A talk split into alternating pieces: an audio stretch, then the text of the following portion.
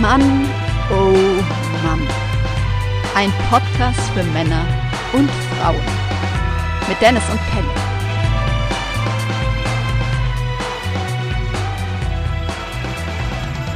Herzlich willkommen und einen wunderschönen guten Tag in die Welt da draußen. Ich möchte ganz herzlich alle Zuhörer, Zuhörerinnen unseres Podcasts heute die dritte Episode begrüßen. Und wir freuen uns sehr, dass ihr wieder mit dabei seid. Ich möchte natürlich meinen, meinen Buddy, den Pelle, ganz herzlich grüßen. Hallo Pelle. Hi Dennis. Genau. Grüß dich. Und wir haben Grüß heute euch. auch einen Gast eingeladen, den Christoph, den werden wir gleich noch ein bisschen vorstellen. Das könnte vielleicht der ähm, Pelle gleich machen. Vielleicht am Anfang möchte ich gerne einen kurzen Dank aussprechen, nämlich für das Feedback, was wir für die ersten beiden Episoden erhalten haben. Natürlich haben wir das erstmal auch im Freundeskreis verteilt und auch über die Plattform und wir haben äh, sehr viele positive Resonanz bekommen, wo wir uns sehr darüber gefreut haben. Und äh, wenn ihr Themen, Themen habt, die ähm, euch interessieren, die ihr gerne auch mal ähm, von uns diskutiert oder besprochen haben wollt, dann schreibt uns gerne. Und dann sind wir sehr interessiert daran, auch ähm, eure Ideen aufzugreifen. Und ich übergebe mal das Wort an Pelle, der unseren heutigen Gast vorstellen möchte. Ja, lieben Dank. Ähm, wir haben heute den äh, Christoph Weinig zu Gast und den Christoph, ich sag mal Weinig, weil wir aus dem Rheinland kommen. Ich weiß nicht, ob er Weinig oder Weinig heißt. Auf jeden Fall schreibt er sich mit G am Ende. Äh, ich sag mal Weinig. Wir haben den Christoph Weinig hier mit an Bord. Und der Christoph, der äh, ist der kölschen Sprache wahrscheinlich nicht so mächtig. Der kommt nämlich ein bisschen weiter aus dem Süden und den habe ich kennengelernt bei einer Ausbildung, die ich gegeben habe zum ich glaube, es hieß damals Mental Running Coach oder Mindfulness Running Coach, ich weiß es nicht genau. Auf jeden Fall eine Lauftrainerausbildung, die sich auf Achtsamkeitsthemen gestützt hat. Und da habe ich ihn kennengelernt und dann auch noch in weiteren Ausbildungen später weiter kennengelernt und mich hat das Thema der Ergotherapie, er ist nämlich Ergotherapeut, schon immer sehr interessiert. Und ähm, ich habe den Christoph als einen äh, sehr konkreten Menschen kennengelernt, der eben, äh, wenn ich das von ihm mal so äh, wiederholen darf, die Ergotherapie, die ist immer handlungsorientiert, ähm, dass man also eine Handlung wieder lernt. Und so habe ich den Christoph auch kennengelernt, sehr lösungs- und zielstrebig, lösungsorientiert, aber auch ähm, berührbar und vielleicht sogar äh, immer mehr berührbar und zu äh, seinen Emotionen kommend und stehend. Und ähm, damit möchte ich dich hier herzlich begrüßen, Christoph. Vielen Dank. Hallo, Dennis. Hallo, Pelle. Herzlich willkommen. Danke für die Einladung. Freut mich Herzlich sehr. willkommen. Schön, dass du Zeit, Zeit gefunden hast dafür. Gerne. Ich will so ein bisschen so ein Thema ähm, ansprechen, was ich gedacht habe, was uns vielleicht verbindet oder wo wir ähm, alle was zu sagen können. Und zwar geht es darum, dass wir alle drei Väter sind und dass wir alle mindestens äh, einen Erzeuger und auch einen Vater wahrscheinlich gehabt haben. Und äh, ich finde es interessant zu hören, wie weit ähm, geht das, was ihr lebt, mit dem einher, was ihr vorgelebt bekommen habt, oder geht es weit auseinander? Und äh, das kann so, so ein, äh, ja, so für mich heute so ein großes Grundthema sein, Vater sein. Und äh, wir haben natürlich trotzdem ein paar Fragen an dich, äh, vorbereitet, Christoph, damit wir dich einfach ein bisschen besser kennenlernen, damit die Welt da draußen dich ein bisschen besser kennen, wir aber auch. Und die hat der Dennis, der hat die parat. Weil der hat die nämlich von, der hat die nämlich auf WhatsApp. Genau. Ganz professionell. genau. Vielleicht, vielleicht können wir ja ganz kurz, äh, bevor wir zu den Fragen kommen, schon mal für die, die gar nicht wissen, was Ergotherapie genau bedeutet, kurz den Christoph als Experten mal fragen, was ist denn eigentlich Ergotherapie? Ich kann mir vorstellen, dass das relativ viele Leute, wenn man die auf der Straße fragen würde, die sagen, ja, Therapie, weiß ich nicht. Ne? Aber es ist eine sehr wichtige Therapieform. Vielleicht kannst du kurz ein paar Worte darüber mal erzählen. Das würde mich sehr interessieren. Ja, finde ich gut. Gerne. Also die Ergotherapie ist ein Heilmittel, so wie die Physiotherapie oder auch die Logopädie. Ähm, wobei sich die Ergotherapie auf die Fahne geschrieben hat, sehr äh, handlungsorientiert oder die handlungsorientierte Form der Heilmittelerbringung zu sein. Das heißt, wir kümmern uns äh, in den unterschiedlichsten Fachbereichen darum, dass die Klienten wieder ähm, handlungsfähig werden. Das kann dahingehend bis zur Wiedereingliederung in den Beruf. Ähm, das kann Waschen, Anziehen sein, das kann ein Tablet oder Smartphone bedienen sein, das kann Eigen- und Fremdversorgung bedeuten. Also ein Vater oder eine Mutter, die muss sich nicht nur um sich selbst kümmern, sondern eben auch um Kinder oder um andere Angehörige. Und da steht die Ergotherapie zur Verfügung, äh, das alles wieder einzuüben. Es Gibt natürlich dann die verschiedensten Fachbereiche und die Ergotherapie, so kommt es mir zumindest vor, kann, kann ganz viel Verschiedenes, aber ist äh, wenig spezialisiert. Also wir machen jetzt äh, am Beispiel in der Neurologie mit Schlaganfallpatienten Frühstückstraining. Mhm. Da kümmern wir uns auch ums äh, gezwungenermaßen ums Schlucken. Dann haben wir den Fuß bei den Logopäden mit drin.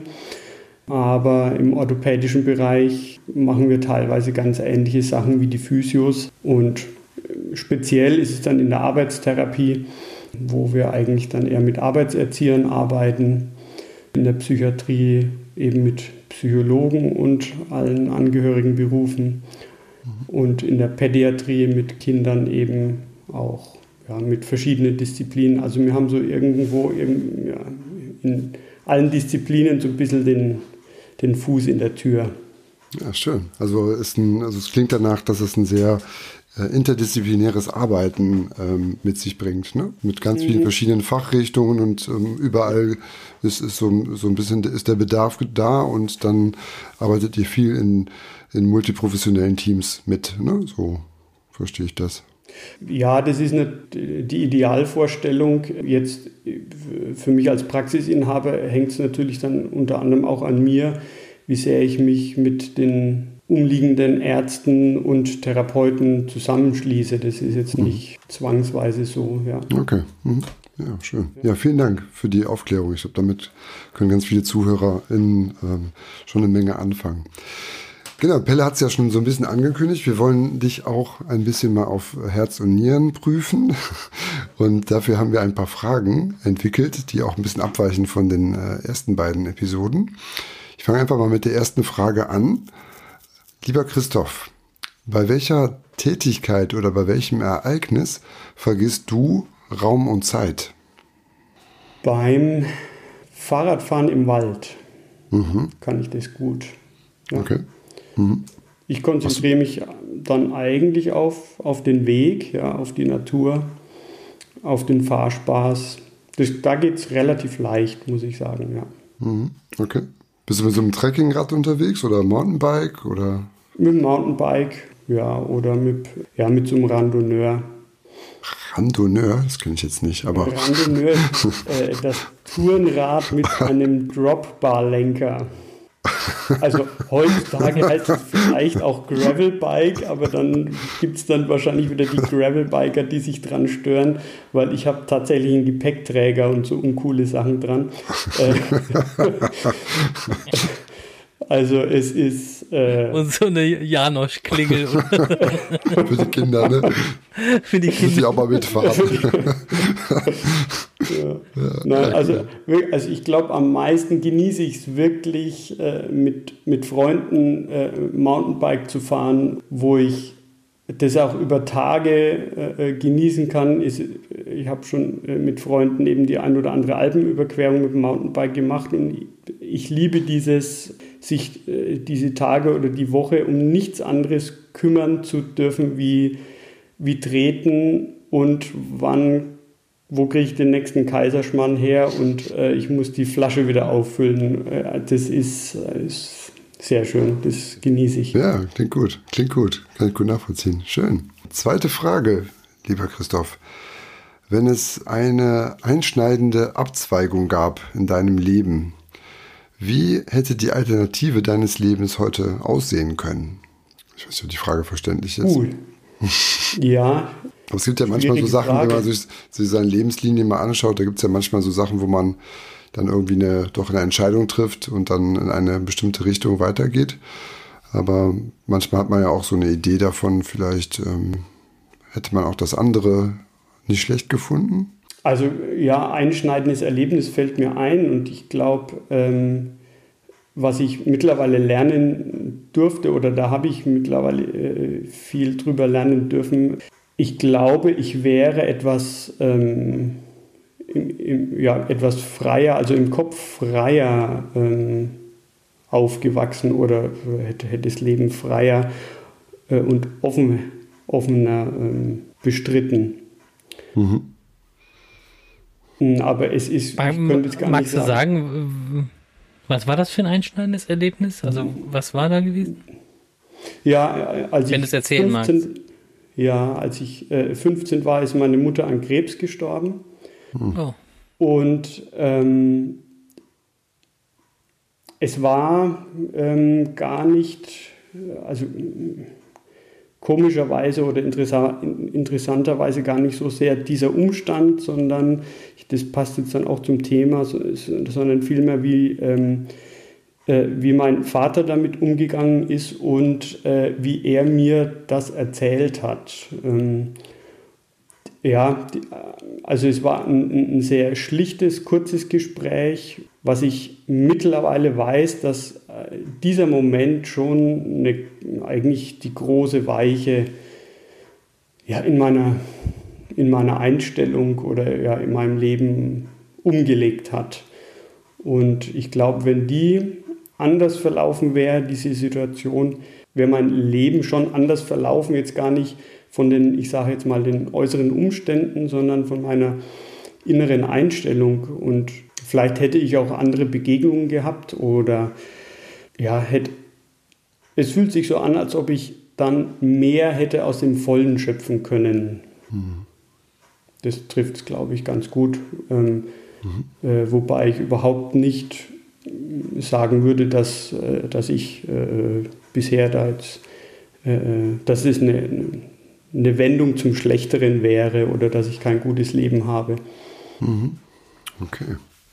Ich glaube, das ist eine, ähm, ein Thema, was du da gerade anstellst, was, ne, wie du richtig gesagt hast, was gut zu dem, zu dem Thema äh, Vater oder selber Vater sein oder so ins Leben starten äh, zusammengehört. Und vielleicht können wir da ja gleich nochmal so ein bisschen einhaken, weil ich glaube, das ist ein ganz, vielleicht eine ganz spannende Ebene, die, die wir da aufmachen können. Ne? Weil ich denke, dass ähm, solche, solche einschneidenden Momente gibt es. Also erstmal aufrichtiges Beileid jetzt auch, auch wenn es lange her ist, äh, für den Verlust deiner Mutter.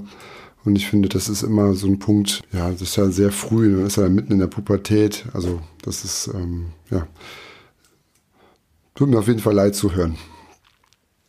Mir auch, Christoph. Ich glaube, ich habe es schon mal gehört, aber ich habe es äh, tatsächlich nicht mehr auf dem Schirm gehabt und ich habe ähm, es gar nicht auch auf dem Schirm gehabt, dass die Frage, ja, ich, hab, ich hatte im Kopf bei der Frage, dass es eine Entscheidung äh, gewesen ist, die man getroffen hat. Ähm, aber natürlich gibt es einschneidende Erlebnisse, wo man völlig fremdbestimmt mhm. ist und äh, auch vielleicht in der, ähm, in der Ausreifung Kompetenzen und Abgrenzungsfähigkeit eben noch nicht fertig ist und sagen kann, ich will das aber ganz anders haben, so, sondern da ist es erstmal so, dass man da, ja, dass man das dann äh, oktroyiert kriegt. Das kommt dann einfach obendrauf. Mhm. Ne? Ja, die Frage war ja auch nach dem einschneidenden Erlebnis und ich ähm, ja. habe nicht das Gefühl, dass ich ähm, eine einschneidende Entscheidung schon so bewusst äh, getroffen habe, also wo ich sage, die eine andere Entscheidung hätte jetzt mein Leben irgendwie komplett mhm. verändert oder das, ich äh, weiß mhm. nicht, ob das so weichenstellend war. Mhm. Oder ich erlebe, ich erlebe es nicht so, sagen wir es mal so. Okay. Danke. Vielen Dank schon mal für deine Offenheit an der Stelle. Also, dass du uns das Vertrauen schon schenkst. Auch wenn wir uns erst ganz kurz kennen, aber finde ich, finde ich mhm. sehr schön, sehr angenehm. Ich hätte noch eine Frage in petto. Gibt es einen Leitgedanken, der dich durch das ganze Leben begleitet? Hm, ein Leitgedanke nicht, aber ich glaube, mich trägt Humor durchs Leben. Mhm. Und auch, ja, ich weiß nicht, ob, also ich würde es nicht als Leitgedanken bezeichnen, aber mein, vielleicht ein Leitgefühl, das trifft es vielleicht eher, ist tatsächlich, dass jeder ja, ich weiß nicht, ob es verpflichtet ist, auch wieder so ein, so ein großes Wort, aber jeder hat, vielleicht ist es so besser gesagt, jeder hat das Recht, jeden Tag auch mal fröhlich zu sein oder sich in Quatsch ausgelebt zu haben oder gelacht zu haben. So, also das trifft es eher. Mein Leitgefühl ist, glaube ich, die Fröhlichkeit. Mhm. Ja. Genau, die, die Zuhörerinnen können das ja gerade nicht sehen, aber wir mussten gerade sofort äh, schmunzeln, als du das gesagt hast. Ne? Und ich glaube, also ich weiß nicht, äh, ich kann ja mal sagen, was ich gerade gedacht habe. Ich dachte sofort, ja, kann ich total gut mitgehen. Und ich dachte sofort so an den, an den kleinen Jungen in mir, der, den ich mir auch bewahren möchte. Also es also nicht nur kindlich drauf zu sein, aber das verbinde ich schon ein bisschen damit, dieses Unbeschwerte, einfach mal Quatsch machen und ähm, vielleicht auch mal aus diesen ganzen Rollenzuschreibungen, das ist ja auch ein großes Thema äh, für unseren Podcast, immer so aus diesen Rollenzuschreibungen äh, mal vielleicht so ein bisschen raus, rauszutreten und einfach mal unbeschwert zu sein, ne? Ja, finde ich gut. Ich habe auch einen mhm. Gedanken gehabt oder ich hatte eine Erinnerung und zwar immer, wenn ich das so, wenn ich an Humor denke, auch wenn es schwer ist, dann muss ich immer an Roberto Beninis Das Leben ist schön denken an den Film, äh, wo er mit seinem Sohn im, äh, im Konzentrationslager eben ist und ich weiß nicht, ob ihr den kennt, ich denke schon. Und natürlich seinem Sohn das da als Wettrennen oder sowas ja wie Wettkampf und so weiter äh, darstellt und das eben alles sehr humorvoll ist, obwohl eben das da wirklich bittere, bitteres äh, Leben war und das heißt nicht, dass ich es gutheißen möchte, alles schön zu reden oder alles, was auch wirklich äh, eines Hinguckens bedarf, ins Lächerliche zu ziehen. Aber ich glaube, es ist wichtig, dass alles eine Sache der Perspektive ist ne? und dass man diese Perspektive zumindest einnehmen können darf, wie du richtig gesagt hast. Es ist das Recht zu sagen, ich möchte das aber jetzt für mich, möchte ich das jetzt mal so färben, sonst äh, macht das Leben vielleicht gerade nicht so viel Spaß. Ja? Okay, dann würde ich mal mit der nächsten Frage weitermachen. Was war denn der glücklichste Moment deines bisherigen Lebens, Christoph? ha, die, die, berühmten Superlativen, gell? ähm, ich, ich, ich tue mir schwer mit den, mit den Superlativen. Schönster Film, bester Trail, bestes Erlebnis. Also ich glaube, sehr, sehr weit oben sind, sind die zwei Geburten von meinen Kindern, das auf alle Fälle. Ich habe auch unsere Hochzeit, also meine, äh, die Hochzeit mit meiner Frau und mir sehr genossen. Und sonst, also ich könnte gar nicht so das eine benennen. Ja. Ich genieße sehr Zeit mit meinen Freunden. Da ist viel Humor auch im Spiel, deswegen ist es auch so ein Highlight, die Jagd das nächste. Aber äh, gut, das sind, das sind halt keine einmaligen ähm, Situationen. Ja. Also von daher würde ich tatsächlich schon die Geburt meiner Kinder äh, nennen. Ja, schön. Kann ich gut, kann ich gut mitgehen. Ja, cool. Mhm, ja. Dann die letzte Frage, also jetzt, und damit wir dich ein bisschen weiter noch kennenlernen. Das Leben ergäbe überhaupt keinen Sinn mehr, wenn. Die leichten Fragen kommen immer am Ende bei uns im Podcast. Ja. Also, ähm, ich, äh, ja, auch das ist ja schon fast wieder eine, eine Superlative. Ja? Mhm. Also was, was müsste da passieren? Ich fände es wenig lebenswert, wenn tatsächlich Humor fehlen würde. Äh, also ich glaube, was, was mich wirklich antreibt, äh, sind die Punkte Liebe, Fröhlichkeit und Quatsch. Wobei Quatsch ruhig auch das Alberne sein darf, aber auch äh, das Spielerische und das, und das Leichte. Und wenn die drei Zustände oder Begriffe nicht mehr auftauchen würden in meinem Leben, dann fände ich es sehr, sehr schade. Und ich weiß nicht, ob ich dann gleich nicht mehr lebenswert äh, das so bezeichnen würde, aber das wäre schon, glaube harter Tobak für mich, ja. Ja, vielen Dank schon mal für die ehrlichen Antworten. Sehr gerne. Ich war sehr äh, neugierig auf mich, was ich darauf antworten würde auf die Fragen. Und wie fandest du dich? Ist, ähm, Ach, gar nicht so schlecht. Schatz, Schatz wie weich. Schatz wie weich, genau.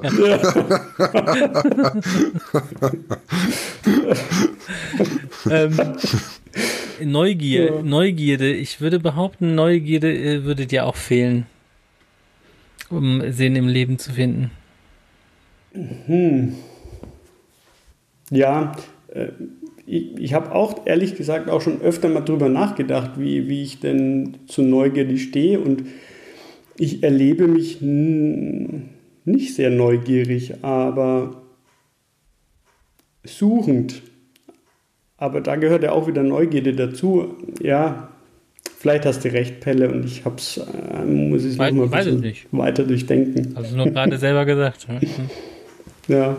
Ich glaube, dann, mhm. dann wäre die Frage wahrscheinlich eher, was, was meinst du dann mit suchend? Also wenn du das abgrenzen würdest für dich selber erstmal in deinem Erleben, suchend, aber nicht neugierig kann er trotzdem sein, ne? Also wie würdest du denn dann das Suchende beschreiben? Also was suchst du denn?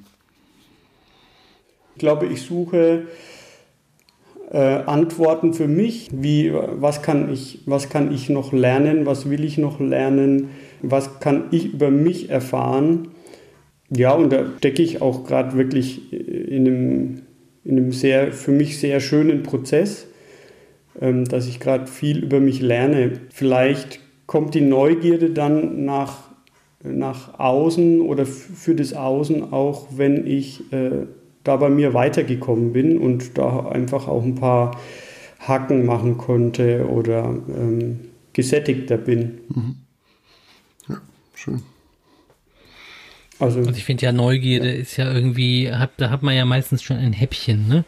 Also um neugierig zu sein, muss man ja ein Häppchen hingeworfen bekommen, um zu sagen, oh, was ist denn das, ne?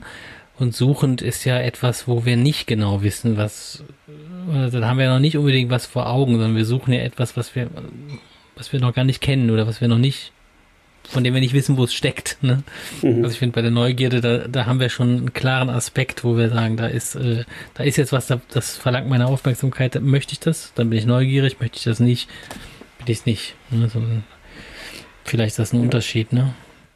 Ja, danke. Ich glaube, das, ähm, das kann ich gut, gut nachvollziehen. Ich glaube, dann muss ich sagen, ich bin im Moment noch so mit mir beschäftigt und neugierig auf mich, dass ich noch keine Kapazitäten oder wenig äh, bereit bin, Energie dafür aufzuwenden, neugierig nach außen zu sein.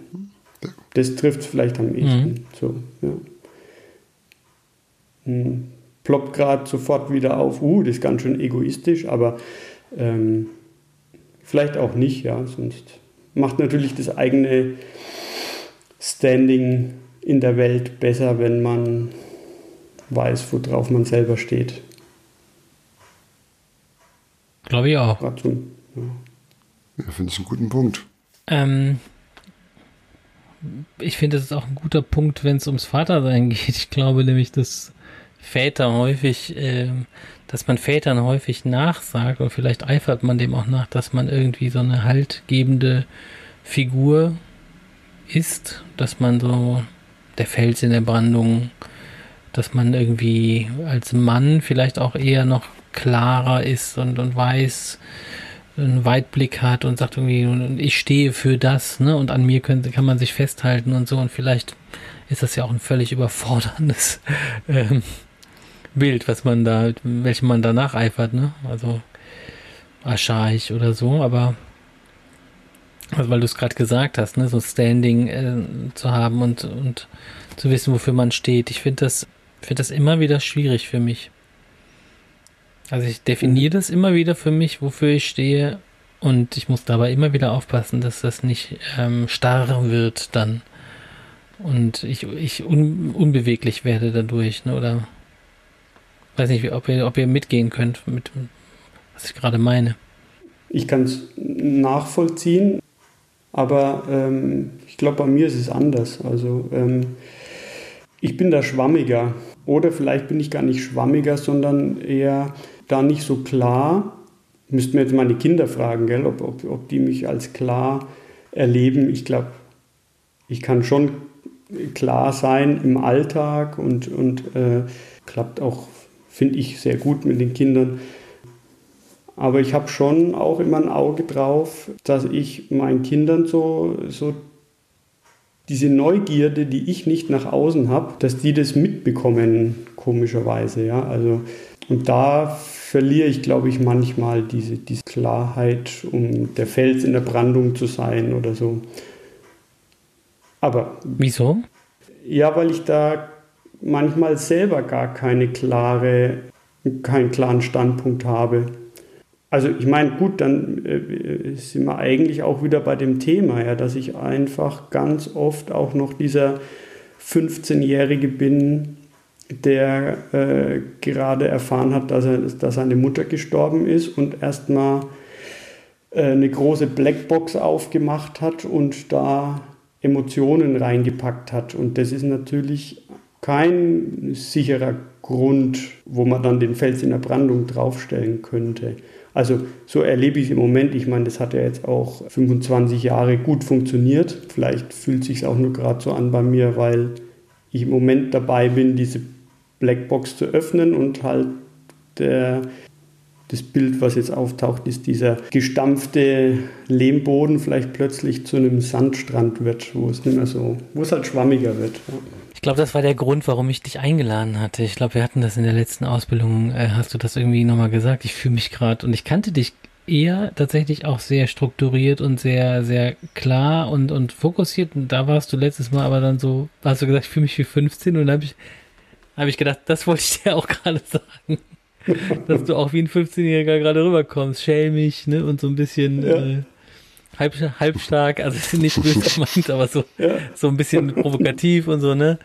Und ähm, ich wollte nur mal, ich bin immer noch bei dem Bild mit dem Fels in der Brandung. Also ich glaube, wir müssen, ich glaube ja nicht, man, dass man das sein muss, was die Kinder äh, werden sollen oder was sie abbekommen sollen, wenn man der Fels in, der Fels in der Brandung ist. Man muss ja im Prinzip das Gegenteil sein.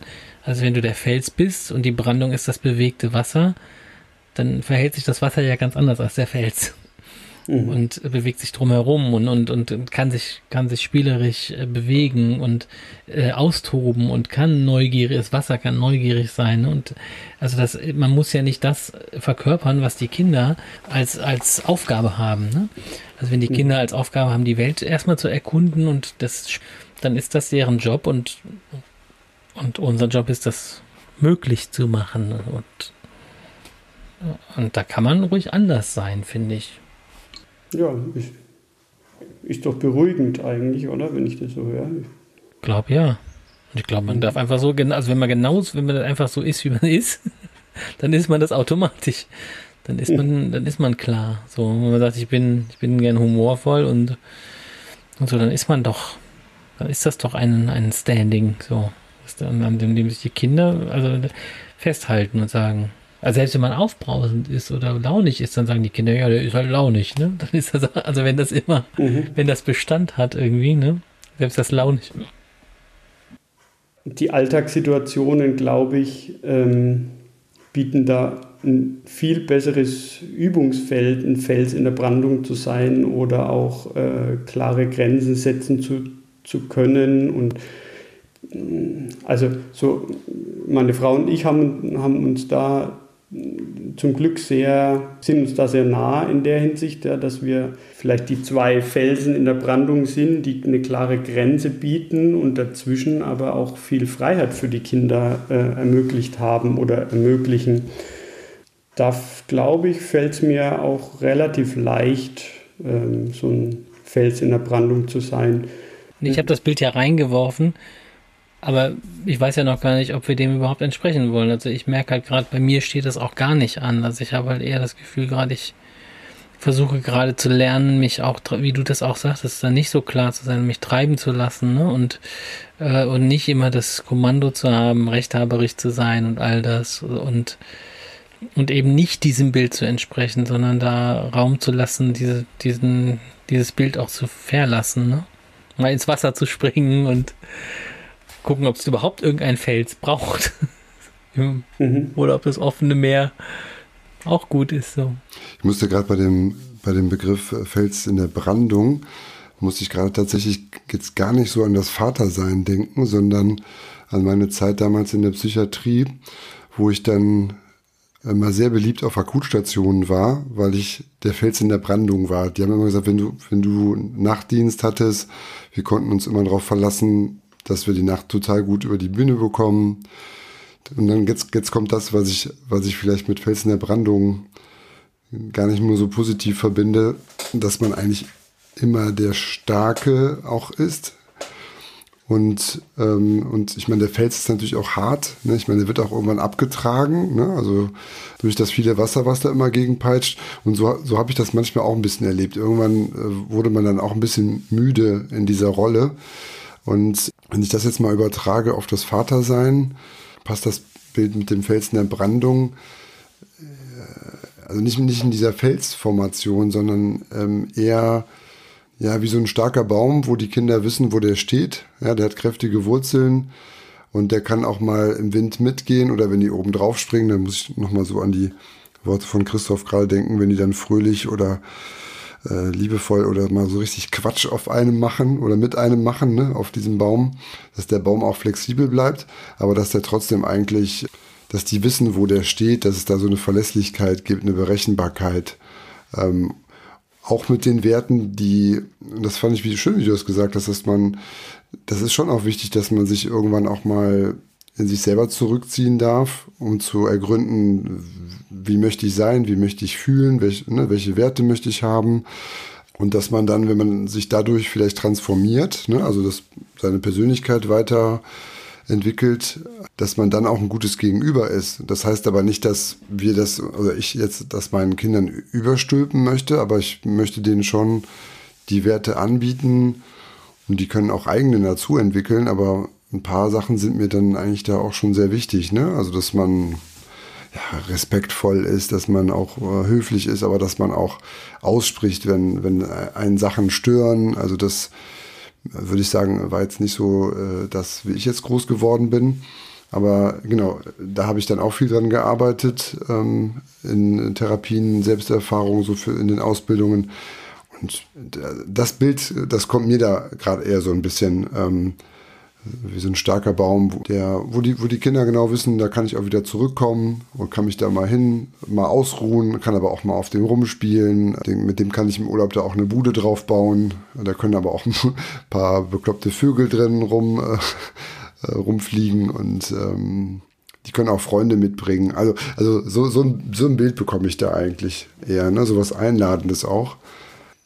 Das ist viel einladen. Viel ein, ja, genau. Und ich muss mhm. tatsächlich, wie gesagt, ich, ich, ich dachte gerade. So ein tobendes Meer. Ich dachte so, so, so Ja, genau. Wir, wir, wir, genau. Wir sprechen ja auch so ein bisschen von, oder, oder das ist ja das, weswegen wir angefangen haben mit diesem Podcast-Fälle ähm, und warum wir dann auch äh, ja, Menschen wie Christoph jetzt einladen. Ich glaube, dass dir ja, dass es wichtig ist, zu, mal zu gucken, was, was für Erwartungen gibt es im Außen, aber was wollen wir auch und wie können wir da mit uns im Kontakt sein und mit dem Außen und ich meine, das ist ja letztlich das soziale Leben dann, ne? Also dieser Austausch und, äh, und das ist doch das, was, was mir eigentlich dann die Freude bringt, mich mit anderen Leuten auszutauschen oder, oder weiß nicht, wenn, wenn wir den Podcast heute beenden, werde ich von Christoph auch irgendwas mitnehmen, wo ich vorher vielleicht noch nicht drüber nachgedacht habe und denke mir so, ach cool, muss ich auch mal, muss ich auch mal reinspüren, ne? Was, was ist denn das und und so, so fände ich das auch schön für die Kinder, wenn ich denen was mitgeben könnte, dass ich die mal irgendwie anstecke oder ähm, mit, mit irgendwelchen Gedanken und die machen so ihr eigenes Ding auch so ein bisschen draus. Ne? Ich finde das Bild mit dem, mit dem Baum sehr schön, weil der Fels, der ist, so, der ist mir einfach auch zu starr. Also der ist, da passiert auch so wenig. Und dieses Bild mit den äh, Vögeln und dem Baumhaus und die Freunde, die da auch dazukommen, das, also das ist auch tatsächlich eher so das Bild, äh, was ich mir vorst gerne vorstellen würde, was ich meinen Kindern von mir vermitteln würde. Ja, dass einfach, dass, dass diese Rinde schon auch sehr stark ist, aber da kann man mit dem Taschenmesser schon auch was reinritzen. Und ja, also ich glaube, ich finde es schön, wenn meine Kinder da schon wissen, dass ich der kräftige Baum sein kann, der, der sie auch lange getragen hat. aber dass sie auch wissen, dass dieser unveränderbare Fels ist und der sehr starr ist und ähm, äh, so müssen sie auch werden und so. Also deswegen finde ich auch das Format von dem Podcast ganz schön, dass, dass, dass diese Weichheit auch reinkommen darf. Und Weichheit ist für mich auch insofern Gewinn bringt, weil es auch äh, eine Flexibilität mit sich bringt. Ja, da, da splittert halt nichts ab, sondern da, da, hat man mal eine Narbe oder eine Macke, aber man kommt damit gut zurecht. Ich Jetzt ist mein Vater ist äh, vor einem Jahr und äh, zwei Tagen äh, gestorben. Ähm, Gott sei Dank nicht so früh, wie das bei dir der Fall war war ja jetzt schon wesentlich älter ähm, und ähm, kann aber für mich sagen, ich habe sehr, sehr wenig von ihm gehabt, bis äh, an der Grenze zu gar nichts, bis auf ein paar Ferienerinnerungen. Und doch habe ich die.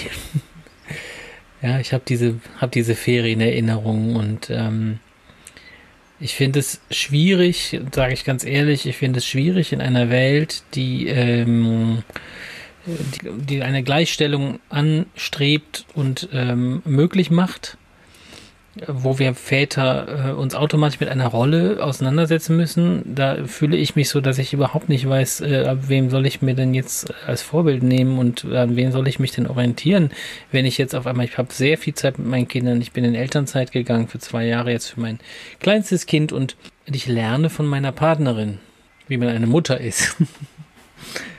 Aber ich weiß nicht, wie man ein Vater ist. Ich weiß es für mich jetzt, weil ich dann weiß, wie ich war und bin.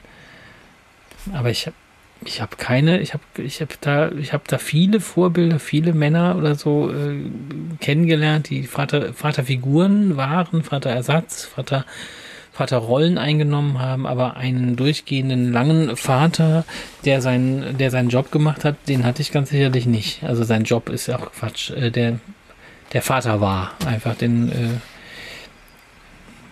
ja, was ja auch schwierig ist, wenn das Zuschreibungen alles sind, was man sein soll, ne?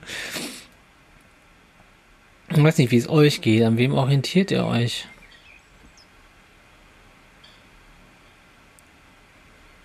Möchtest du zuerst, Christoph? Ja, also ich glaube, ähm, ich orientiere mich schon auch viel an meinem Vater. Ähm, aber ähm, ähm, ich weiß nicht, was, wie, wie das bei dir war, in, Pelle, in welchen Zeitabläufen, aber ähm, durch, ich habe dann in den folgenden zwei Jahren, nachdem meine Mutter gestorben ist, schon auch meinen Vater verloren, weil ähm, äh, ich eigentlich jetzt nicht so wortwörtlich, aber irgendwie schon auch von daheim äh, rausgeschmissen wurde. Und trotzdem geht es mir aber auch so, dass bis dahin es ja auch ganz viel gab, was er richtig gemacht hat, weil ähm, ich erlebe mich schon als jemand, der, der ein Grundvertrauen hat. Und ich glaube auch, dass das schon auch sein Verdienst war. Insofern kann ich das auf alle Fälle äh, sagen, dass ich auch einiges von meinem Vater habe, dann auch manchmal äh, fallen einem ja so, so Bewegungen oder äh, Aussagen auf oder auch äh, äh, Art und Weisen, wie man auf was reagiert, wo man denkt, oh, das Mist, das kenne ich eigentlich von meinem Vater, oh Gott, jetzt wäre ich schon wie meiner. Also ja, dieses, äh, was man ja eigentlich immer vermeiden wollte. Ähm, also ist da vielleicht auch mehr da, wie man so bewusst manchmal äh, wahrnimmt. Ähm, und gleichzeitig war er, war er oder ist er auch in manchen Sachen jetzt auch nicht bös gemeint, aber ein Negativbeispiel und ich versuche halt manche Sachen dann erst recht gerade anders zu machen, wie er es gemacht hat. Und ich glaube. Christoph, ich muss also dich ich ganz kurz vorstellen. unterbrechen, ja.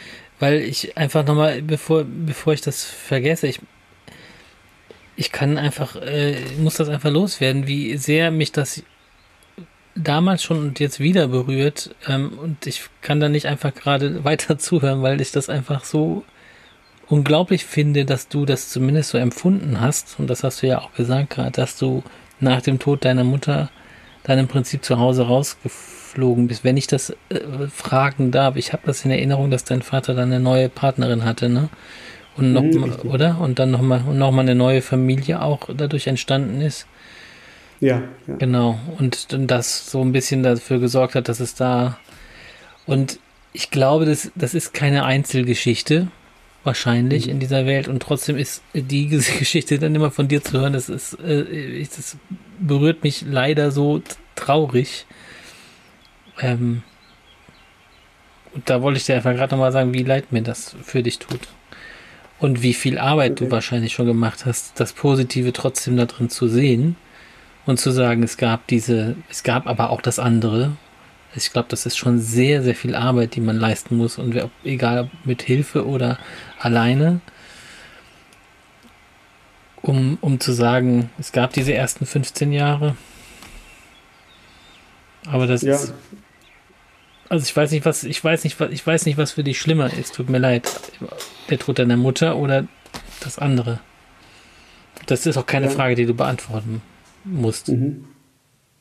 Also ich, äh, vielen Dank. Das ist, ähm, ich kann da, wie gesagt, äh, auch jetzt gut drüber reden, weil, das, weil ich da mitten im Prozess bin und da hast auch du einen großen Anteil, weil äh, den Raum, den der Emanuel und du äh, an diesem äh, Mindful Running Coach Fünf-Tage-Kurs äh, geschaffen hat, der hat, der hat das, das war für mich die Kick-Off-Veranstaltung. Ja? Also klar war es wohl für mich auch die Zeit und ich war bereit, aber das war meine, ja, so die, die Kick-Off-Veranstaltung für diesen Prozess.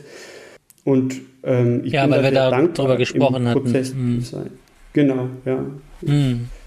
Ja, und so äh, hatte ich, also so kam ich drauf, was du jetzt gesagt hast, ja, dass ich auch was aus dem gelernt habe, was mein Vater nicht gemacht hat oder wie er es gemacht hat und da ja auch dann eine Haltung bei mir entstanden ist, okay, ich mache es einfach mal besser oder ich versuche es besser zu machen.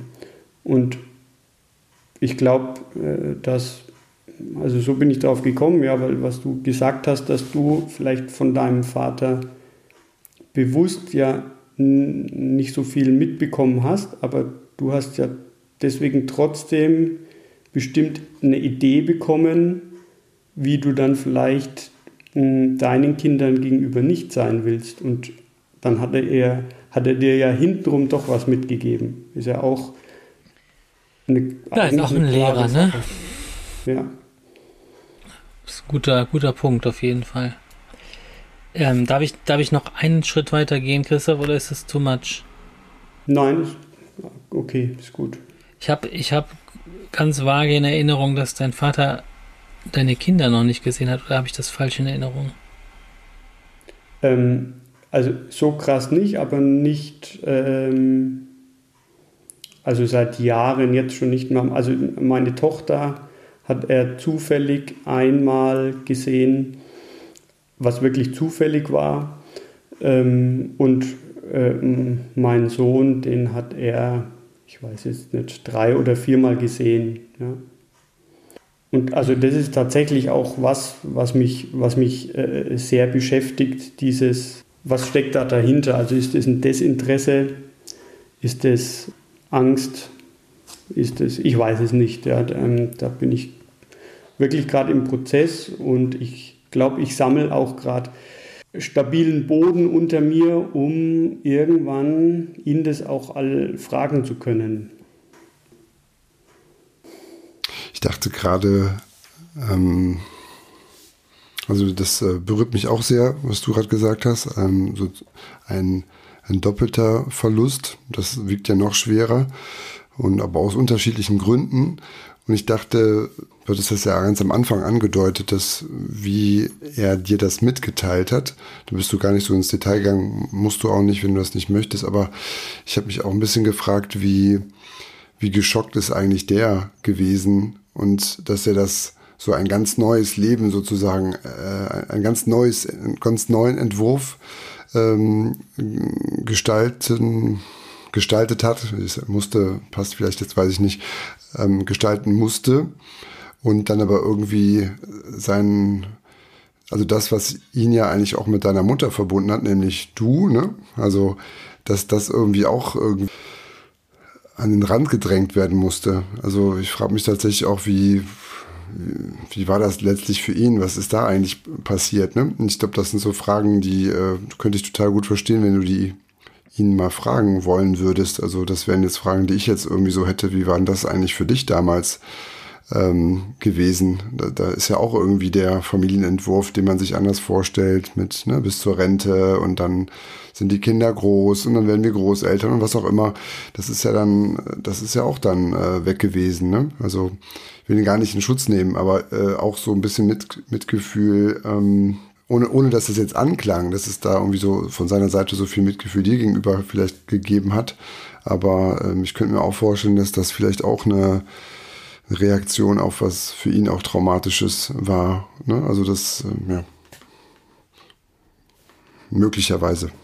Ja, ich glaube, ja, ich bin auch gar nicht nach, nach einer Schuld, auf der mhm. Schuldsuche oder, ähm, äh, oder wie das jetzt so neudeutsch heißt, so, so, so, so ein Bashing. Mhm. Ja, das, eher, äh, danke Dennis für, für, für, die, für die Ideen, was, was ich ihn fragen könnte. Ja, also das ist wirklich auch ein großes, nimmt gerade viel, viel Raum ein bei mir ähm, mich genau damit auseinanderzusetzen, wie könnte denn ein konkretes Gespräch ausschauen. Da hilft mir das sehr. Ja.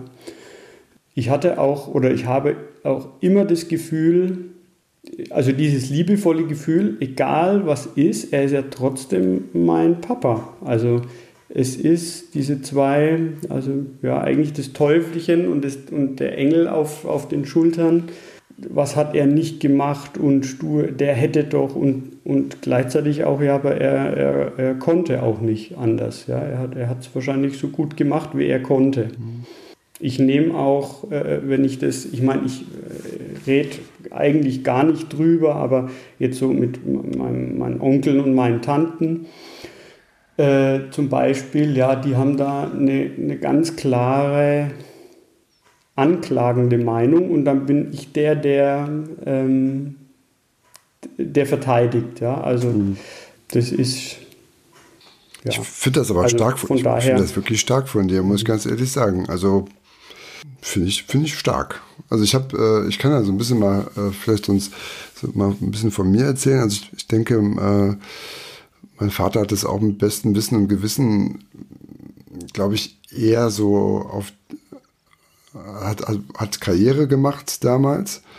Und ähm, das ist so ein, so ein Erleben, was ich die ganze Zeit auch selber als Vater habe, dass ich den immer relativ spät als abends gesehen habe. Der ist morgens ganz früh aus dem Haus und war dann abends um halb acht, acht zu Hause manchmal. Ne? Also wirklich, weil er so viel zu tun hatte. Und das über wirklich Jahre, Jahrzehnt vielleicht. Und ich merke das immer, wenn, wie wichtig mir das war, als, ich, als äh, wir dann die beiden Kinder bekommen haben die ins Bett zu bringen. Also mit denen, also gerade so diese Zeit oder wie, wie schön ich das fand, dann zu sehen, wie die einschlafen. Ne? Also das ist so dieser, dieser Moment, äh, das ist so ein friedvoller Moment, wenn du dann auf einmal so ein kleines Schnurren äh, wie von so einer Katze hörst oder so kleines Schnorcheln. Also das ist wirklich, äh, das war ja so die Frage, was sind so die glücklichsten Momente? Die wiederholen sich quasi jeden Abend und wenn dann so ein kleiner warmer Körper da vor sich hin schnorchelt und äh, noch mal ein bisschen zappelt, also das ist wirklich toll. Also das finde ich richtig toll. Und ich glaube, das, das äh, hat mir damals sehr gefehlt und, und ich, ich habe das sehr vermisst, auch mehr Zeit äh, damit zu, mit ihm zu verbringen. Ähm, Mache ihm da auch keinen Vorwurf, obwohl ich auch das auch eine Phase gab, ich weiß nicht, Christoph, wie das, ob es das auch bei dir gibt oder vielleicht auch noch kommt oder muss vielleicht auch gar nicht, wo ich aber auch sehr, sehr wütend auf den war. Sehr, sehr wütend, weil er sich so ein bisschen eben auch aus dieser aus dieser Position, mir ein, ein Modell zumindest mal anzubieten, auch so ein bisschen rausgestohlen hatte. Dadurch, indem er vielleicht gesagt hat, ja, dann geht es uns finanziell vielleicht gut und das war auch so, ne, top. Aber ähm, dieses Emotionale und das Rangeln äh, und daran dann zu wachsen und vielleicht selber zu gucken, wie, wie möchte ich dann als, als junger Mann sein oder später als Mann, das ähm, ist da echt ein bisschen auf der Strecke geblieben. Das, und ich dachte, das ist ja gerade so mit 15, ne, da, ist ja, da geht ja der Punk eigentlich ab. Ne? Also, und äh, da ist man in der Pubertät, da, äh, ja, da will man mal die Grenzen austesten. Ne? Und, das ist, und dann in so einer Phase passiert sowas, puh, das ist heftig, das ist richtig heftig. Ja. Also das, äh, genau, da hatte ich so ein bisschen so die Idee, was, was ist dann da eigentlich auch mit Ärger. Ne? Aber ähm, kannst ja vielleicht gleich mal was zu sagen. Und was mir aber ein bisschen geholfen hat, ähm, und da wollte ich was zu, zu Pelle sagen, weil ich finde, Pelle, du bist, ähm, ein sehr herzlicher Vater. Ich kenne dich da jetzt auch schon ein paar Jahre. Ich finde, du, äh, du setzt die Grenzen an der richtigen Stelle. Du bist aber auch gewährend. Du gibst aber auch Raum für Entwicklung. Du bist äh, herzlich. Ähm, also das muss ja irgendwo herkommen. Und wenn es aus dir selber kommt und ohne Modell, ja, dann herzlichen Glückwunsch. Ne? dann machst du das sehr gut. Und äh, ich hatte sehr viele Begegnungen. Darf ich ja, da was ja, ganz klar, kurz gerne. zu sagen? Ja, Vielleicht. Äh, ähm, selbst wenn es aus mir selber kommt, also erstmal vielen Dank für diesen Zuspruch. Ähm, selbst wenn das aus mir selber kommt, so ist es ja in jedem Fall ein Anteil meines Vaters. Und wenn es äh, nur die Zellen meines Körpers sind, die zu 50 Prozent äh, meinem Vater entsprungen sind in irgendeiner Form. Ähm, ich wollte dazu sagen, als mein Vater gestorben ist und ich hatte wirklich wenig Kontakt und wir waren, wir waren ja im Kontakt, Dennis, und ich habe ja doch mit dir darüber gesprochen. Der Moment, als es passiert ist, da war nur mhm. Verlust und es ist immer was anderes, ob jemand für einen gestorben ist im, im äh, entscheidenden Sinne, dass man sagt, so für, du bist für mich gestorben oder was auch immer, oder ob jemand wirklich geht. Das sind zwei Riesen, das gibt, ist ein Riesenunterschied. Ich habe in dem Moment gemerkt, dass wo derjenige weg war, ist er weg und dann ist es wirklich alles anders und das ist von einer Sekunde auf die andere ist das so und dann passi passiert halt eben was ganz anderes und ich weiß einfach, dass ich zur Hälfte ein Teil meines Vaters bin. Natürlich bin ich ein eigenes Ich, das ist mir klar. Aber ich bin eben auch er. Und das, das anzunehmen, was du ja auch tust, Christoph, ist äh, erstmal ein, ist erstmal der Weg des Verzeihens. Äh, alles von allem, was vielleicht nicht so optimal gelaufen ist, ist erstmal anzunehmen, dass man nicht ganz aus seiner Haut kann und dass man ein Teil äh, von, von seinem Erzeugern in sich trägt, ne? Und Verhaltensweisen und, und Prägungen und und von daher ist das für mich äh, natürlich, äh, wirkt mein Vater jetzt auch noch durch mich. Warum auch immer. Oder wie auch immer. Aber ist es nicht auch schön? Also, ich finde es gerade ja. schön, ja. Klar. Ich finde es gerade schön, mit euch zu sprechen. Also, ich finde es uh. berührt mich total. Ich finde richtig. Äh, und du bist auch sehr berührt, ne, Pelle? Ja, ich habe gerade eben das natürlich, als Christoph erzählt hat, und dann musste ich natürlich an meinen Vater denken, eben von vor zwei Tagen, wo es auch, da war kurz Raum da, das äh, nochmal Revue passieren zu lassen, aber ich habe das Jahr schon getrauert, muss ich sagen. Und ähm, mir haben, mich haben Leute gefragt, ist das, ist das nicht besser? Da war jemand vielleicht gar nicht so zugegen und nee, kann ich nicht sagen. Ich glaube, das äh, spielt keine Rolle, wie weit jemand entfernt ist, um die eigene Beziehung, mein inneres Ich zu meinem Vater, ähm, spielt keine Rolle, ob der mein ganzes Leben an meiner Seite war oder mein ganzes Leben nicht an meiner Seite war. Um zu merken, dass sich etwas verändert, wenn es, es ist nicht mehr gut zu machen, es ist nicht mehr zu ändern, es ist nicht mehr zu besprechen, all das sind ja auch, auch Punkte, ne? Und das ist, das ist vielleicht einer der wichtigsten Punkte ist für mich ein guter Vater zu sein ist und auch das ist immer unangenehm. Das ist auch für meine Familie immer unangenehm, aber ich versuche zu sprechen. Ich versuche mit denen zu reden. Ich versuche, dass die, dass es nichts Ungeklärtes gibt. Es muss nicht direkt alles geklärt werden. Da bin ich manchmal, da bin ich dann eben auch zu watsch. Das wird jetzt geklärt, das wird und so weiter und gibt dir vielleicht zu wenig Raum und so weiter. Aber ich versuche Emotionen und Gefühle und Beziehungen nicht unausgesprochen zu lassen. Weil es einfach nur scheiße ist, wenn das, wenn jemand geht und, und Christoph weiß, wie schnell das gehen kann. Und finde ich gerade sehr inspirierend, dass, dass du das für dich so klar machen kannst, ja, dass, dass dir das so wichtig ist. Also kann ich, glaube ich, mir eine Scheibe davon abschneiden. Ähm, ich mache es anders, ja. Ich bin eher so der, der dann lieber dann schnell in Humor wieder geht, damit erstmal alles gut erscheint, ja, und äh, haben ja Spaß, so, ja, also ähm, finde ich gerade, ja, vielen Dank, sehr inspirierend, Pelle. Also, Gerne. Mich, mich inspirieren die lustigen Partys auch immer. Wenn die dann so viel, es gibt ja welche, die machen die ganze Zeit Quatsch. Vielleicht bist du ja so, ne? Und das ist für mich dann auch immer, wo ich sage, hey, jetzt spiel mal ein bisschen mehr einfach nur mit denen oder so, ne? Wo ich dann sage, es muss nicht alles immer nur Regulation sein und so. Es ist halt irgendwo der Mix, ne? Ja. Hm. ja. aber ich genau, ich finde ich, äh, ich finde es passend äh, zu dem, was dann wirklich passiert. Ne? Also das, das wäre so ein bisschen mein mein Anspruch oder mein Wunsch, äh, dass ich das, äh, dass ich da so auch mit mir selber authentisch bin. Also wenn es mir gerade wirklich äh, stinkt, was meine Kinder machen, dann dürfen die das auch gerne mitbekommen, ohne dass sie das dass sie das nachher persönlich nehmen und sagen, ich bin ein schlechter Mensch, aber man kann denen schon auch mal sagen, das war jetzt gerade nicht, nicht äh, korrekt, wie es gerade gelaufen ist.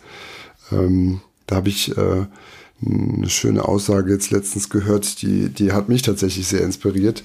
Wenn man ein Kind dann begrenzt, dass man auch sagen könnte, weil ich dich so liebe oder dich so lieb habe, möchte ich an der Stelle nicht, dass du das jetzt machst, weil es dir auf Dauer nicht gut tun wird. Und vielleicht verstehst du es auch gerade jetzt noch, noch nicht in diesem Moment, aber wir können gerne mal in einer Woche drüber sprechen und mal schauen oder, oder in einem Jahr oder wann auch immer. Ähm, je nachdem, wie, wie, wie wichtig das gerade für diesen, äh, für, diesen Entwicklungsstand ist.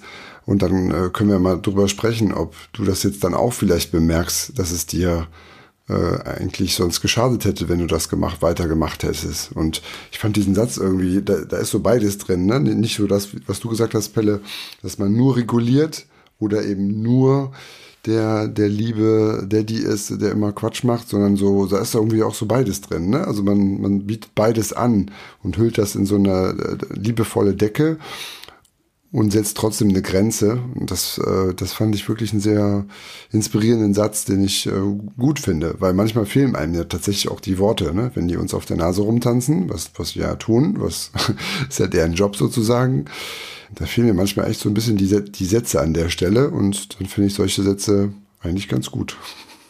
Hm. Mhm. Weil ich euch so liebe. Weil ich euch so liebe, auch alle da draußen, setzen wir auch eine Zeitgrenze für diesen Podcast. Und äh, das mache ich jetzt gerade. Ich war früher gerne der Zeitwärter, das habe ich gerne gemacht, immer in der Klinik äh, wo ich mit Dennis gearbeitet habe, man, hat man immer geguckt, wie viel Redezeit bekommt ein jeder und ich durfte das regulieren. Du hast, deine Zeit ist rum, deine Zeit ist rum. Und das mache ich auch jetzt. es war, für mich war es sehr schön, mit euch zu reden. Christoph, wie ist es dir gegangen? Sehr gut. Hat, ich genieße es wirklich gerade sehr, mich da auch zu lernen, mich zu öffnen und mich da auszutauschen und ich baue, versuche gerade diese Blackbox abzubauen. Von daher war das äh, eine sehr schöne Erfahrung. Mein erster Podcast.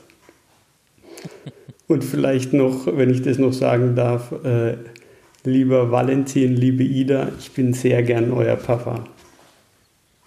Lieber Jannis, da fassen wir uns ich sage auch lieber Jannis, liebe Kiki, ich bin auch sehr gern euer Vater. Von ganzem Herzen. Und liebe Anna, liebe Tilda und liebe Elsa. Ich bin auch sehr, sehr gerne euer Papa. Was für ein Schlusswort. Ich würde versuchen, das zusammenzufassen, aber ich glaube, ich glaube, die Intensität, ähm, die jetzt auch gerade vielleicht am Ende auch äh, wieder da ist, spricht, glaube ich, für sich. Ich bedanke mich ganz herzlich, ähm, Christoph, dass du dir die Zeit genommen hast und ähm, bekräftige dich, äh, diesen Weg weiterzugehen such dir Gleichgesinnte, auch gerne Männer, die, ich glaube, dass es doch einige da draußen gibt, die diesen Weg auch mitgehen möchten. Und ähm, ja, vielleicht kannst du uns in einem Jahr oder in zwei Jahren mal berichten, wie der Weg so weitergegangen ist, dann laden wir dich sehr gerne wieder ein. Ja, gerne. Vielen Dank. War schön. Dann können wir uns alle zusammen verabschieden von euch da draußen und äh, wünschen euch viel Sonne und einen schönen Frühling. Das waren meine Wünsche. Und bis ganz bald zum nächsten Podcast von Mann um Mann. Macht's gut. Ciao. Bis dann. Tschüss. Ciao. Tschüss.